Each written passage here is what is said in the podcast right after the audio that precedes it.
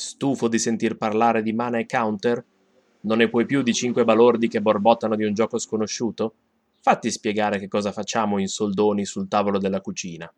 Il giocatore qualunque, puntata fuori continuity numero 1.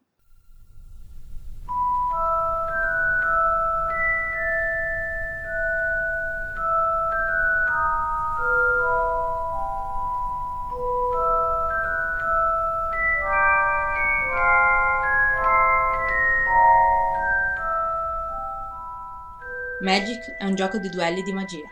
In una partita, tu e il tuo avversario sarete due potenti maghi, appartenenti al mondo di dominio, che tentano di distruggersi a vicenda. Il tuo mazzo di carte è il tuo libro magico, chiamato anche Grimorio. Al suo interno potrai trovare creature da evocare, artefatti da costruire ed incantesimi da lanciare, oltre alle terre da cui attingere il potere magico, chiamato mana. Ogni scontro dovrà essere affrontato con un'attenta strategia, se ne uscirai vincitore guadagnerai molto di più che la mera soddisfazione della vittoria. Lo scambio e la contrattazione sono momenti molto importanti e divertenti per un giocatore di Magic. Se riesci a cedere delle carte di cui non hai bisogno per altro che ti servono, potrai costruire un mazzo più potente. Stai attento quando giochi con un nuovo avversario, potrebbe avere delle carte che non hai mai visto, o utilizzare alcune nelle carte comuni in modo ben diverso da quello solito. Attento anche ai tuoi consueti rivali. Dall'ultima volta in cui vi siete scontrati potrebbero aver trovato delle nuove carte o avere imparato nuovi trucchi utilizzando diversamente le carte che già conosci. Dominia un mondo vasto e molte sono le sorprese che possono colpirti quando meno te lo aspetti. Bene, ciao pacioccosi amici di questo podcast. Questa era l'introduzione che c'era sulla nostra Bibbia, sul librettino di Magic the Gathering risalente al 1993? Sì, 93. 93, era il librettino quello con lo Shivan Dragon, ma questa, questa, puntata non è dedicata a chissà cos'è il librettino dello Shivan Dragon, ma è dedicata a quelli che invece non ne sanno una mazza che l'inciso è dedicata nemmeno a quelli che sanno cos'è lo Shivan Dragon. Esatto, è proprio per chi mh, sappiamo che c'è gente che ci ascolta che non ha idea di cosa sia Magic, lo fanno solo per simpatia. E allora noi glielo spieghiamo così in due parole in una puntata un po' raffazzonata, visto che questa settimana abbiamo saltato, ahimè. Sì, gente che ci ascolta perché siamo belli. Sì, perché ci vedono molto nel podcast e allora dicono, eh, beh, beh, che bella presenza. E quindi adesso si, si, chiacchiera di che cos'è sto gioco, visto che noi ci siamo presi la briga di farci sopra un podcast, eh, avremo un certo interesse, ci piacerà in qualche modo, no? E sostanzialmente c'è un figuro che si chiama Richard Garfield, come il gattone arancione con le strisce, che era un matematico e una ventina di anni fa aveva questa idea di fare un meraviglioso gioco con dei robottini che si spostavano su una piattaforma che si chiamava Roborelli, che non c'entrava ovviamente una mazza con Magic ed era veramente un bel gioco. Andò dalla Wizard of the Coast, che era una piccola casetta di produttrice piccolina di giochi, in piccolina in Canada, indipendente, che si faceva le sue cose, e disse, beh, ehm, ecco questo gioco meraviglioso, potete stamparlo, farne vendere migliaia di copie, Peccato che il gioco meraviglioso aveva un sacco di cosine, aveva dei, delle pedine, aveva dei robottini fatti in metallo, aveva tutta una serie di suppellettili che avrebbero reso un po' impraticabile per la casetta piccolina in Canada eh, la stampa su larga scala. E quindi dissero, beh, perché non ci fai invece una cosa che possiamo stampare finché non abbiamo i fondi per l'altro gioco? Tipo un gioco che si basi sulle carte, così abbiamo degli ottimi accordi con Cartamundi, che è una stamperia che eh, stampa carte per, per, per, vari giochi di carte e iniziamo con quello, poi raggraniamo un po' di soldi e vediamo che cosa si riesce a fare. E Richard Garfield disse: Vabbè, non c'è problema. In tempo tre settimane tornò con un, un, gioco che aveva in mente da un po', che fu una vera e propria rivoluzione per il nostro settore, perché era un gioco di carte collezionabili. E che cosa vuol dire un gioco di carte collezionabili? vuol dire che è un po' come le figurine, cioè le carte te le procuri eh, comprandole dentro a delle bustine dove sono, c'è una selezione casuale di carte e poi con quelle puoi costruire un mazzo. Le metti insieme combinandole un po' come ti pare, ci sono dei vincoli ma ne parliamo adesso, e poi giochi con quelle. Fu veramente una rivoluzione, il gioco ebbe un successo senza precedenti, per cui ci giochiamo ancora adesso e ci divertiamo un sacco. A distanza di 20 anni 20 perché abbiamo realizzato oggi, visto che siamo persone informate, che sono 20 anni tondi che è uscito Magic, cosa che potevamo supporre dal fatto che giusto tra un mesetto esce un'edizione speciale che si chiama 20. Sì, From the Vault 20, che magari c'entra, magari no, ma probabilmente sì, io non me ne ero accorto. Potevamo darcela. Essendo il gioco del 93 ci sono due considerazioni, uno che siamo vecchi come il cucco e due che effettivamente il gioco ha un sacco di, un sacco di anni. Allora, come funziona? Vi, vi do due, due, spiegazioni sui pilastri di questo gioco, poi parliamo un po' di tutti i pezzettini. I pilastri sono il sistema del mana e la color pie. Il sistema del mana è un meccanismo che dà la possibilità ai giocatori di giocare delle carte che hanno un maggiore impatto sul gioco, più avanti nella partita. Cioè voi nel vostro mazzo mettete delle carte sia che fanno poco, sia che fanno tanto. Quelle che fanno tanto le potete giocare solo più avanti, quindi c'è una naturale progressione. Si inizia un po' in sordina, la partita va lenta, il primo turno spesso non succede nulla. Poi con la progressione, secondo turno, terzo turno, quarto turno, quando la partita va avanti, fate delle cose grosse e cattive un po' come ci sono dei vincoli nei giochi per computer, io ho una vasta esperienza, tipo ho giocato solo a Diablo 1, però uh, nel, nei primi livelli non potevi prendere le armi più grosse e mettertele addosso perché c'erano dei vincoli per far sì che il gioco fosse in un certo modo controllato il mana è quello che in Magic controlla eh, la progressione del gioco in pratica. Come negli strategici in tempo reale avete le risorse, le risorse le dovete accumulare e solo con le risorse potete costruire cose più grosse. Qui allo stesso modo per evocare il drago di Shivan ci vogliono almeno 6 mana. Come funziona praticamente questo mana? Significa che alcune carte hanno il ruolo di risorsa, altre carte hanno il ruolo di magia. Le carte che hanno il ruolo di risorsa sono mescolate insieme a quelle che hanno il ruolo di magia, quindi c'è anche un elemento di strategia nel capire quante metterne, e poi le pescate una a turno e può essere, ognuna delle carte che pescate può essere sia una magia che una risorsa, di risorse ne giocate una a turno, salvo controindicazioni, Beh, salvo altre eccezioni che non ci interessano. Di quindi in linea di massima il gioco pro- prosegue con la stessa velocità per entrambi i giocatori, oppure uno dei due può scegliere di, un, un, di impostare il gioco in modo più veloce e, però poi corre il rischio di subire eh, durante il, quando le, le, le, magie saranno più grosse. E, ehm, Detto questo, parliamo invece della color pipe. Color pie? Color pie? la pipa. il la tubo, pipa. il tubo colorato, no. Eh, si tratta invece della torta colorata. La torta colorata perché come un grafico a torta in Magic ci sono 5 colori, cioè questo mana di cui vi ho parlato prima eh, um, non è di un, di un, solo tipo, ma ci sono 5 tipi diversi. Questi 5 colori li hanno identificati con delle caratteristiche mm, molto, molto buffe, molto esoteriche. Eh. Ogni colore fa una cosa particolare e ogni magia ha un suo colore, per cui nel vostro mazzo ci sono, il, ehm, ci sono sia le magie, cioè le magie di un certo colore che eh, il, il mana che produce mana di quel colore. Potete mescolare quindi le carte all'interno del mazzo un po' come vi pare, ma con dei limiti. Se fate magie, un mazzo solamente con magie rosse e mana rosso, avete una buona possibilità di pescare sempre le carte che vi servono. Se decidete di, di usarne due insieme di colori, si può fare. 3-4 diventa complicato fino ad essere impossibile. E il fondamento di questo gioco è, molti considerano il, i, i, colori proprio uno dei cardini. Ogni colore ha la sua personalità. Noi abbiamo recuperato il, la descrizione dei colori così come appariva nel libretto del, del 1993 e come appare invece moderne, sui moderni libretti che trovate nei mazzi introduttivi, quelli che comprate quando non, non avete ancora carte e volete iniziare a giocare. A giocare.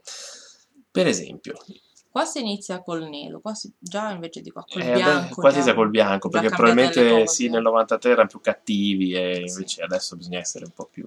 Oh, nel 93 del nero si diceva magia nera. La forza del mago che impiega la magia nera deriva dalle paludi.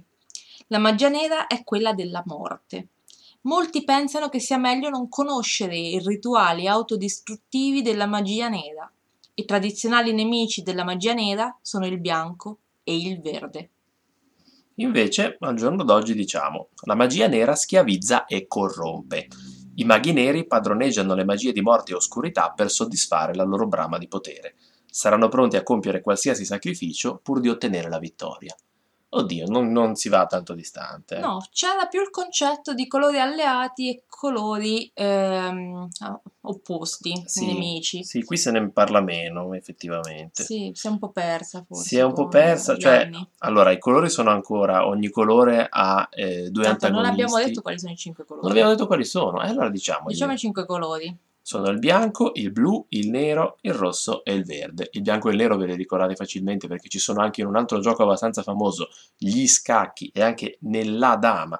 E il rosso, il verde e il blu li ricordiamo perché sono i colori primari della sintesi additiva. Oppure per altri motivi. Ma anche no.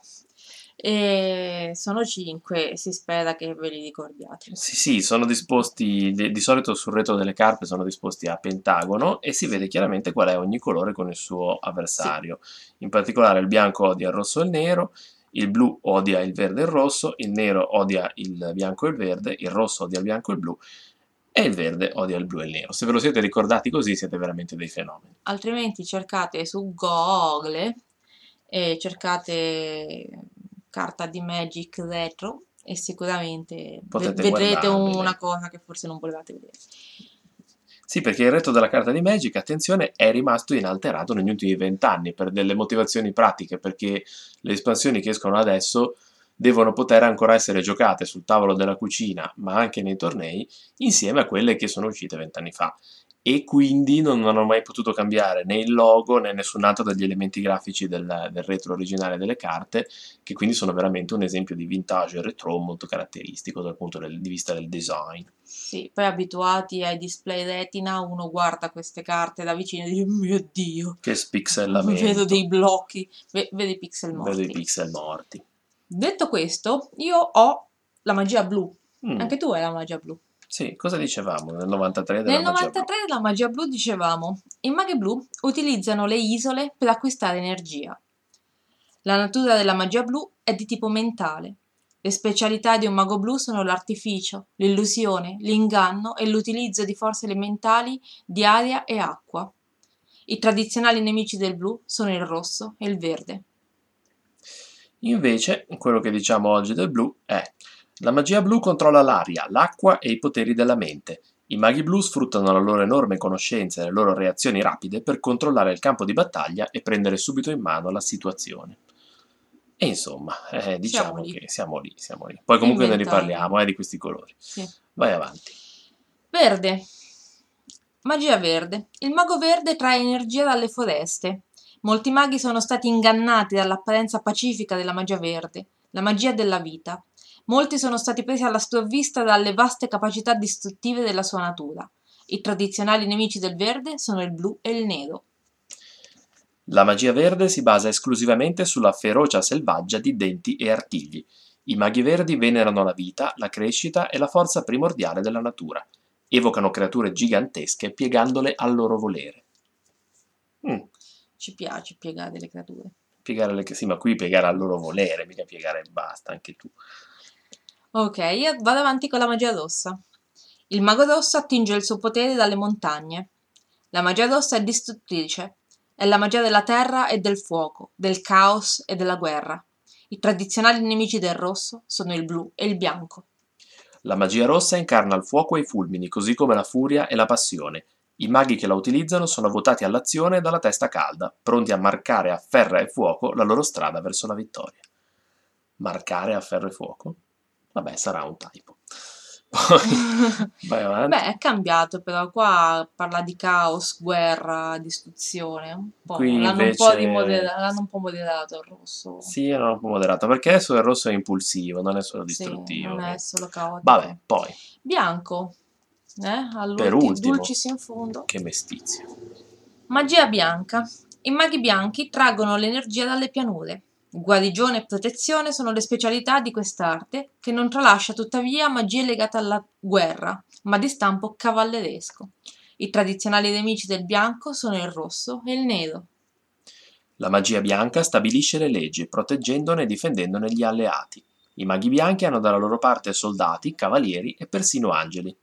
Per essi l'onore e la luce sono le migliori armi e armature di cui un individuo possa beneficiare. Eh. Siamo lì. La nostra personale opinione su questi colori, oltre a quello che c'è scritto quasi, appunto, è che il bianco non va visto semplicemente come il bene, il, la bontà, perché ci sono delle carte che picchiano come Fabbri Ferrai. Tipo l'Inquisizione è bianca, per dire. Certo. La caccia alle streghe la, le crociate, queste sono tutte cose bianche, quindi non sono buone e basta sono militari, sono delle regole che vengono fatte rispettare, sì. è proprio una questione di ordine precostituito. Cioè, un po' fascisti, diciamo, diciamolo alla fine. Eh, un po'. Eh vabbè, però è così nella loro e... natura. È così nella loro natura, è un colore particolare, un colore di protezione, quindi attenzione perché non ci sono in Magic il, il, buono, il bene e esatto, il male. Esatto, anche il, il nero non è cattivo cattivo, il nero è la bramosia di potere. Sì, il nero è egoista, il nero è proprio... È il sacrificio personale per ottenere qualcosa. Personale o anche di altri, ecco, tu sacrifichi per avere qualcosa. Punti vita sono tuoi. I punti vita sì, ma le creature poverine le hai chiamate, vabbè. Vabbè, è sempre tutta la siamo così, sei egoista, è tutto tuo. Ma sì. Quindi diciamo che i colori hanno proprio una loro caratteristica e la gente ci si identifica molto, eh, perché i giocatori di Magic alla lunga sviluppano un loro stile di gioco e questo stile di gioco tende a conformarsi alla filosofia di uno o più colori. Poi negli anni sono nati anche delle, de, dei nomi particolari per combinazione di questi colori, quindi non ve ne parliamo, ma la non gente... Mettiamo troppa, non mettiamo troppa carne al fuoco adesso perché... Perché se no, se, già sono cinque, sono un sacco, voglio dire, la gente... Però se ne parlerà, se, vole, se ne parlerà. E quindi vi ridiamo la nostra opinione sui colori dopo quello che abbiamo letto. Sì, no, eh, magari parliamo anche un attimo, non abbiamo detto che questi colori sono riconoscibili per un simbolo, oltre al fatto che sono le carte, sono colorate di quel colore lì. Sì, eh, hanno un bordo, hanno una cornice di quel colore, ma in più... Hanno anche un simbolo che per il bianco è un sole, per, per il blu, è una, goccia, una goccia, per il nero un teschio, per il rosso una fiamma attorciolata e per il verde un alberello. Quindi se vedete questi simboli adesso sapete cosa fare, scappate. Scappate perché sono i chiari segni identificativi di giocatori di, di Magic. Magic. Le carte quindi, come dicevamo all'inizio quando parlavamo del mana system, hanno questi simboli di solito in alto a destra e mh, mm, aiutano a capire che cavolo di mana dovete usare per lanciarli e quindi che tipo di mago siete in un certo senso. Del bianco abbiamo già parlato, è il nostro personale preferito, qualcosa di militare, qualcosa di organizzato, di curativo, eh, fa rispettare le leggi a tutti i costi e sì. punisce con violenza quelli che non, eh, non sono d'accordo. Sì. Creature tipiche del bianco sono i cavalieri, i soldati, gli umani, gli angeli. Soprattutto gli angeli. Sì, le creature iconiche del bianco sono gli angeli, direi. Sì. E... Sono angeli combattivi che pestano tantissimo e non, non, è il classico angelo che ti protegge e basta. No, no, sono quelli con le spade che arrivano e ti menano. E questo è l'archetipo, è il guerriero il guerriero però organizzato militarmente. Sì, perché per il bianco è importante che non è il, la creatura singola, cioè non è il singolo che fa tutto, ma è la co- cooperazione, la collaborazione, l'esercito. Quindi spesso le creature bianche, a parte gli angeli queste creature più grosse, spesso le creature bianche sono piccole, ma insieme fanno molto più male. Quindi da sola fa poco, ma eh, con gli alleati l'unione fa la forza. L'unione fa la forza. Il blu è un colore amato o odiato da molti, molti dicono che il giocatore di Magic tende un po' a identificarsi con il mago blu perché è un colore molto manipolativo. Potete pensarlo come quello che gestisce le illusioni, come quello che, eh, fa co- che mistifica, che pianifica dietro le quinte, che all'ultimo momento ruba qualcosa che è vostro e ve lo usa contro. E soprattutto nel blu c'è una delle categorie di magie più amate e odiate, che è quella delle contromagie cioè il mago blu è capace di bloccare quello che fanno gli altri, ma proprio mentre lo fanno, prima ancora che sia portato a termine, io ti voglio lanciare addosso una palla di fuoco, il mago blu dice no, ti impedisco di farlo, hai usato le risorse, ma non la fai. Ovviamente questa cosa eh, un po' scazza perché quando giochi tu sei pronto dici ah adesso le mie sei terre posso evocare il drago di Shivan. E Blu fa no non è che te lo distrugge dopo che è entrato, cioè che arriva il drago, lui lo picchia, no, no, evita che tu lo chiami. E alla lunga può essere frustrante. Agli inizi di Magic questa strategia era forse ancora più aggressiva. più aggressiva che oggi, per cui c'erano tantissime carte blu che costavano molto poco.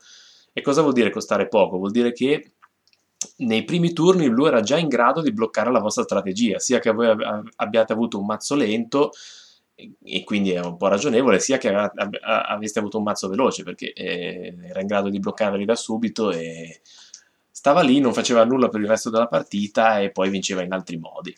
Quindi non sempre molto amato, sì. però può essere immaginato sempre in questo modo in cui si immaginano le cose perché è più facile non avendo confidenza col mezzo.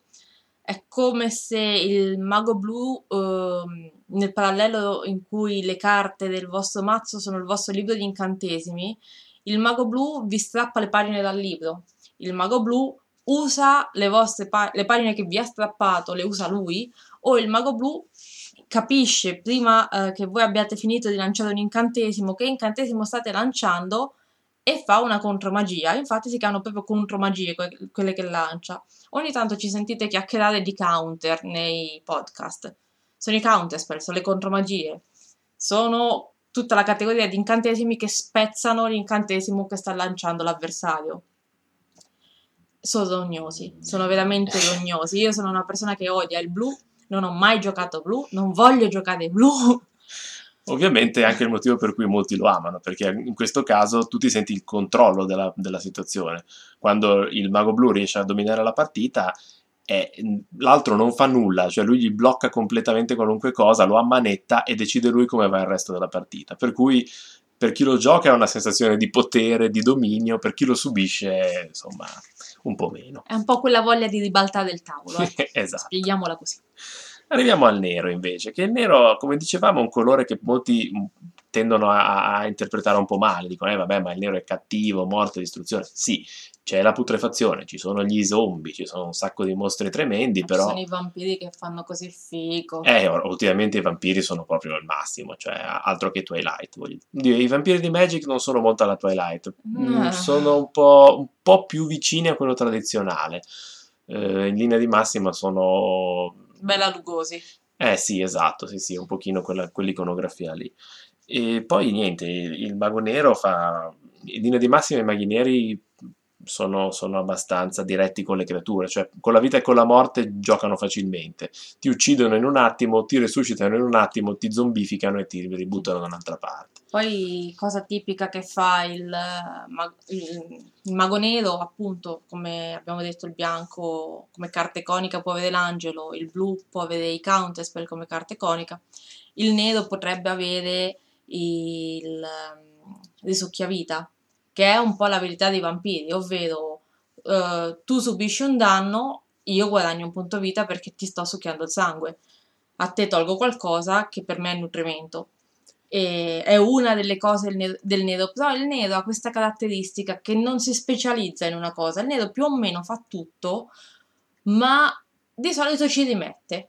Cioè, eh, cosa caratteristica del blu è pescare carte di, in più rispetto a quelle solite del turno. Perché blu acc- accumula la conoscenza rispetto all'altro mago, è più intelligente, più furbo, è più saggio, quindi sa fare più cose. È una sua caratteristica pescare carte. Il nero può pescare carte, si fa dei danni. Sì, proprio subisce dei, dei danni, la, la, sua salute diminuisce, però in cambio del potere fa quello che gli pare. Ehm, il bianco appunto ha gli angeli che sono delle creature molto grosse e volano, il nero può mettere le creature volanti grosse, ma di solito... Sono demoni e quindi richiedono in cambio qualcosa. Dei sacrifici. Dei sacrifici che siano i tuoi punti vita, che siano o altre risorse. creature. Di Però... solito fanno cose così. Quindi il nero più o meno fa tutto. Non ha dei grossi vincoli, non c'è qualcosa che il nero non può fare. Però di solito ci rimette qualcosa appunto sacrificare qualcosa per ottenere un risultato. Il nero è votato al successo. Un'altra cosa che fa quasi solo il nero è fare scartare le carte dall'avversario, che è interpretato come farlo impazzire, cioè alla fine ti fa perdere la sanità mentale per cui tu non riesci neanche più a lanciare le tue magie. Sì, perché sempre nell'ottica cui, del, parallelo, se il eh, mazzo è il grimorio, le carte in mano sono gli incantesimi che tu ti sei già preparato. Cioè, in D&D sono quelli che ti studiavi la notte. Esatto, quelli che studiavi la notte che eri pronto a lanciare. In Magic sono quelli che hai in mano. in mano. Se ne pesca uno a turno, come dicevo all'inizio, quindi... Si inizia la partita con 7. Si inizia la partita con 7, quindi il mago blu che ne pesca di più significa che farà più cose ed è molto più importante di quanto potrebbe sembrare all'inizio, ecco, perché non so se avete mai giocato a Bengo o a giochi simili, spesso nei giochi di carte peschi una carta in più, dici vabbè, un'opzione. In Magic pescare una carta in più è tanto. tanto. Anche perché si arriva a un punto della partita in cui non si hanno più carte e, e quindi non ha più niente da fare. La, cioè, la prossima cosa che peschi potrebbe essere decisiva. E quindi pescarla in più è forte. E il nero che te la faccia scartare all'inizio significa che ti fa già partire malato, ti fa già partire con degli handicap. E quindi è un colore che insomma non è tanto simpatico, è molto apprezzato per questo suo questo aspetto goth, fa molte cose, se sei disposto a, a rischiare, infatti mi ricordo di una carta che mo- menzioneremo sicuramente che era in grado di, fa- di farti smettevi di pescare, però invece di, di- di pescare potevi pagare un punto vita per pescare. All'inizio la deridevamo, poi si è rivelata essere una delle carte più forti di Magic e quindi Si chiamava Necropotenza. necropotenza, sì sì. Perché diventavi un mago zombie e quindi no, non avevi più bisogno di procurarti la tua conoscenza nel modo normale, ma lo facevi a Era scapito. un negromante. Un negromante. Ma veniamo al rosso, perché il nero ci ha fatto esaltare. Sì. Il rosso è un colore impulsivo, lo dicevamo prima, infatti se vedete il... la- la- spesso se lo vedete ne- nelle illustrazioni c'è una tipa che rappresenta il rosso che è tutta infuocata, pronta a lanciare magie di fuoco. È un colore che storicamente fa danni, vi spara roba in faccia, vi fa esplodere le cose in modo spettacolare e pirotecnico. La caratteristica è che lo fa in modo molto impulsivo, cioè il rosso è pieno di carte, ad esempio, che fanno cose con la moneta o col dado, cioè che tu non sai esattamente se lo farà o non lo farà, all'ultimo momento tiri una moneta e vedi cosa succede.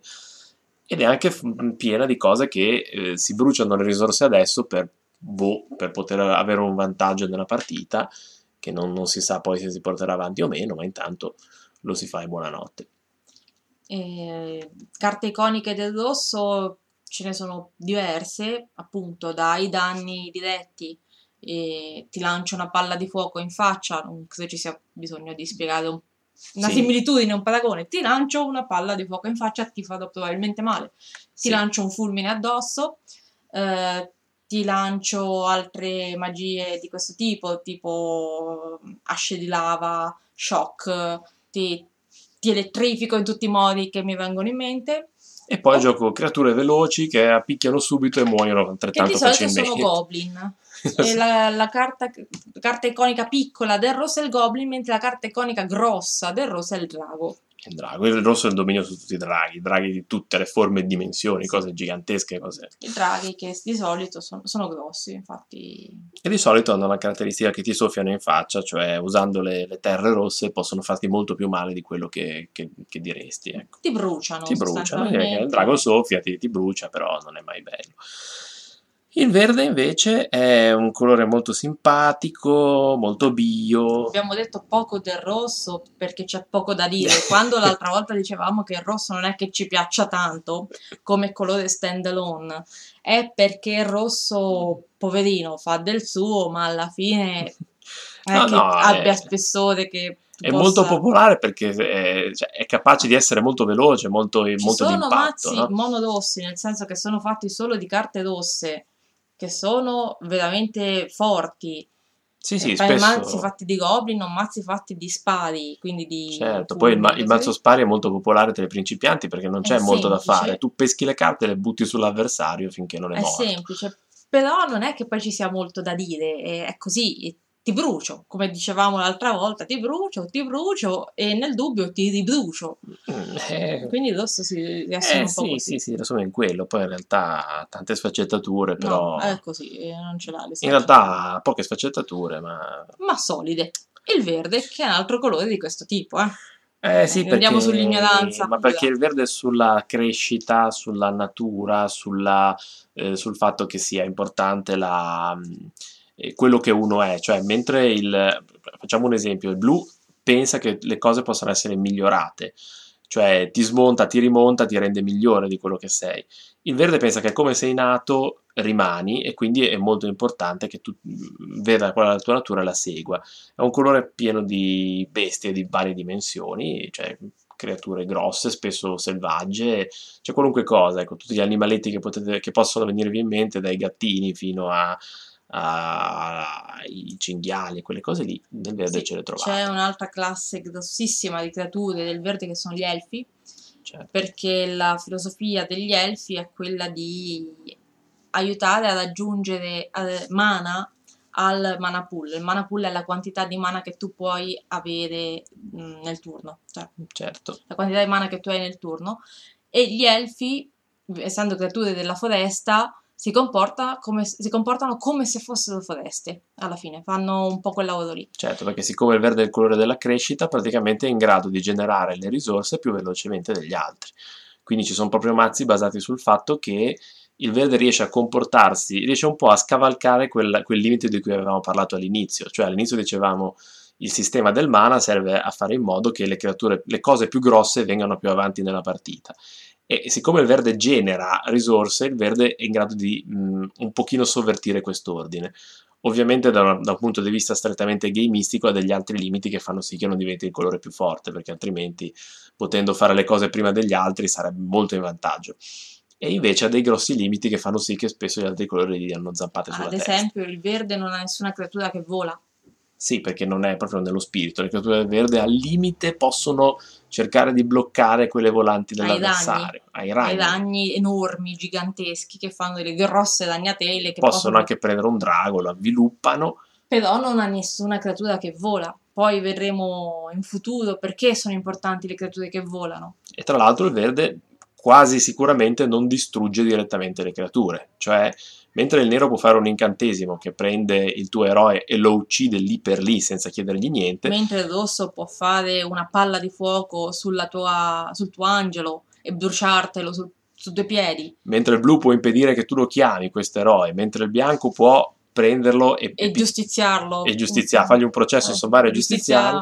Giustizia giusta. Giustizia giusta. Il verde non interagisce direttamente, al limite manda una bestia a pestarlo se si vuole, ma se no no, cioè al verde non piace uccidere le cose, ecco, al limite in un combattimento onesto tra una bestia enorme e una piccolina, però non la distrugge direttamente e alle volte questo dei, eh, in Magic ha delle implicazioni, perché ci sono delle creature molto forti che non combattono perché sono perché il, chi le gioca non vuole che combattano e queste possono da sole cambiare una partita perché il verde ha delle enormi bestie che ah io con questa bestia potrei schiacciare quella. Eh ma io questa non la faccio combattere la tengo qui e, e questo è uno dei limiti del verde però è anche uno dei suoi punti di forza.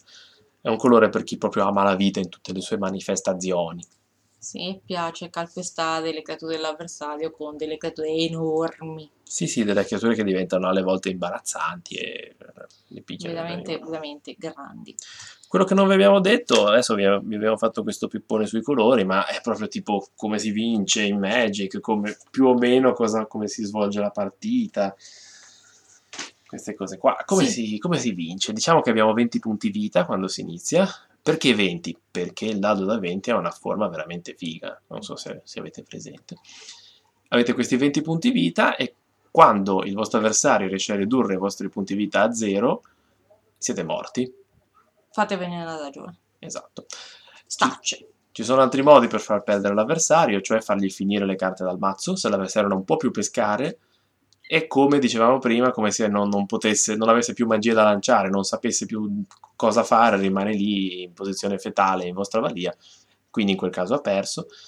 E c'è un'altra strategia che non è tanto usata, ma alle volte sì, che è quella del veleno. Se un avversario viene avvelenato muore, però vabbè, ne parleremo, è abbastanza marginale. Sì, non è, sta- non è che sia proprio il massimo.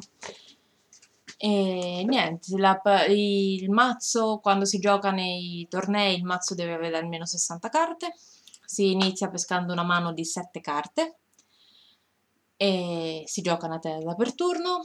Le terre sono facilmente riconoscibili dal fatto che c'è scritto sopra terra, terra. che può aiutare ci sono cinque tipi di terra che corrispondono ai cinque tipi di mana, ma non ve le elenchiamo perché è sì, nozionismo. Le ho lette io. Ah, le lette una, tu. una volta c'era scritto. Una volta te lo dicevo. Adesso non più. Sì, ma anche perché una volta le terre si riconoscevano meno rispetto alle altre carte. Avevano più o meno lo stesso disegno, avevano più o meno delle righine di testo. Invece ora le terre hanno un simbolone che corrisponde al colore. Sì. Per cui a colpo d'occhio vedi, ah, questa mi sa che è una terra perché c'è una goccia enorme invece che esserci scritte altre cose. Quindi. E quindi è così. Il mazzo si mescola, attenzione, all'inizio sì. della partita si mescola. E non è che è buona educazione mescolarlo. come pensano alcuni. Il mazzo va proprio si mischia mescolato. davanti all'avversario, no? È che arrivo col mazzo già pronto perché l'ho già mischiato a casa. Esatto, perché questa cosa di cui vi parlavamo all'inizio del mana system, cioè delle risorse mescolate insieme alle altre carte, significa che possono esserci partite in cui voi non pescate le risorse, pescate solo altre carte e rimanete lì a guardare l'avversario che vi picchia. Oppure, cosa- pescate solo Sì, le terre Solo le terre e, E non non- avete nulla da fare. e vi ritrovate al turno 12 con 11 terre in gioco e niente sul campo di battaglia. Lo dico io perché a me succede sempre. Questa bellissima condizione la chiamiamo affettuosamente chioda, però diciamo che in tutto il mondo si sono inventati No, vari... La, la chioda è quando non hai terre. E quando è- il- il quando massilo. hai- esatto. Lo chiamano anche flood o Quando- screw. Screw la chioda e flood Esatto. quando non è un casino che non ti serve. Stai floddando terre. Proprio eh, stai inondando. Ci sono dei correttivi, eh. per esempio non siete obbligati a tenere le vostre sette carte all'inizio, potete rimescolarle e prendere meno. eh. Quindi non pensiate che è un gioco dove se non peschi le terre hai perso e te ne vai. Cioè, ci sono dei correttivi. Anche il fatto di mettere il numero giusto di terre aiuta, infatti i giocatori alle prime armi si fanno ingolosire, mettono un sacco di carte potentissime e non terre. abbastanza terre per supportarle, quindi diciamo che è una, una delle cose più amate e odiate di Magic, perché e, odiate perché possono succedere queste situazioni spiacevoli in cui voi remate per giocare e fate più fatica dell'avversario che invece ha pescato le cose al punto giusto. Però è anche un grosso, una grossa valvola di sfogo, perché comunque se perdete perché non siete capaci potete sempre dire, eh beh, non, non mi sono uscite le terre. Io lo faccio da 15 anni, funziona. Sì, an- quando posso anch'io, alla fine è molto liberatorio, anche perché cioè, il vostro mazzo è costruito da 60 carte tra circa, boh, sono 12.000 credo adesso, una cosa così, e quindi c'è molto investimento nel mettervi lì, decidere quali sono le carte migliori in base a quelle che avete trovato nelle bustine, che avete scambiato con i vostri amichetti, e quindi quando fai un mazzo non è bellissimo dopo due settimane che sei lì e dici ah questo è il mazzo più bello, lo porti con qualcuno, vieni massacrato e, e- perché questo? Eh beh, perché ho avuto sfiga, ecco. Poi c'è la Magic Golden Rule che è se il mio avversario vince è perché ha sculato, Esatto. se io perdo è perché ho chiodato, se io vinco è perché sono un figo. Esatto, perché tu non, non sei mai uno sfigato, cioè, è proprio la, è la sfortuna che ti rema contro e quindi eh, non ci si può fare. Quindi, beh, diciamo che non sembra ma interessante, perché Magic è un gioco casuale, però è un gioco anche di abilità, nel senso che quello che, cioè, quello più bravo sul lungo periodo vince di più. Questo non vuol dire che non possa arrivare un bimbo e massacrare un giocatore fortissimo, perché eh, c'è l'elemento casuale, di conseguenza Succede. succede. Ogni il Magic è un gioco che va avanti a turni, non ve l'abbiamo detto, ogni turno, cioè prima il mio turno, poi il tuo, poi di nuovo il mio, poi di nuovo il tuo, via così, ogni turno ci peschiamo la nostra carta, vediamo cosa abbiamo in gioco, giochiamo la nostra terra e, e vediamo cosa fare. Come gli si fanno questi benefici, maledetti 20 danni all'avversario? Se sei rosso, glieli spari in faccia, palle di fuoco, cose così. E se sei gli altri colori, usi le creature, cioè adesso mi pare che nell'interpretazione più recente di cui parlava Salvo l'altra volta, praticamente tu sei un mago molto potente, cioè interpreti un mago molto potente, che è in grado di vedere tutto il multiverso, cioè una roba tipo fringe, tipo mondi paralleli, è in grado di vedere tutto il multiverso, è in grado di eh, chiamare sul- nel posto dove sei, nel piano dove sei, una copia di una creatura vista da qualche altra parte, e quindi si materializza lì e combatte al tuo fianco puoi buttarla sull'avversario e l'avversario può difendersi con altre creature che lui ha, ha tirato dentro da chissà quali altri posti.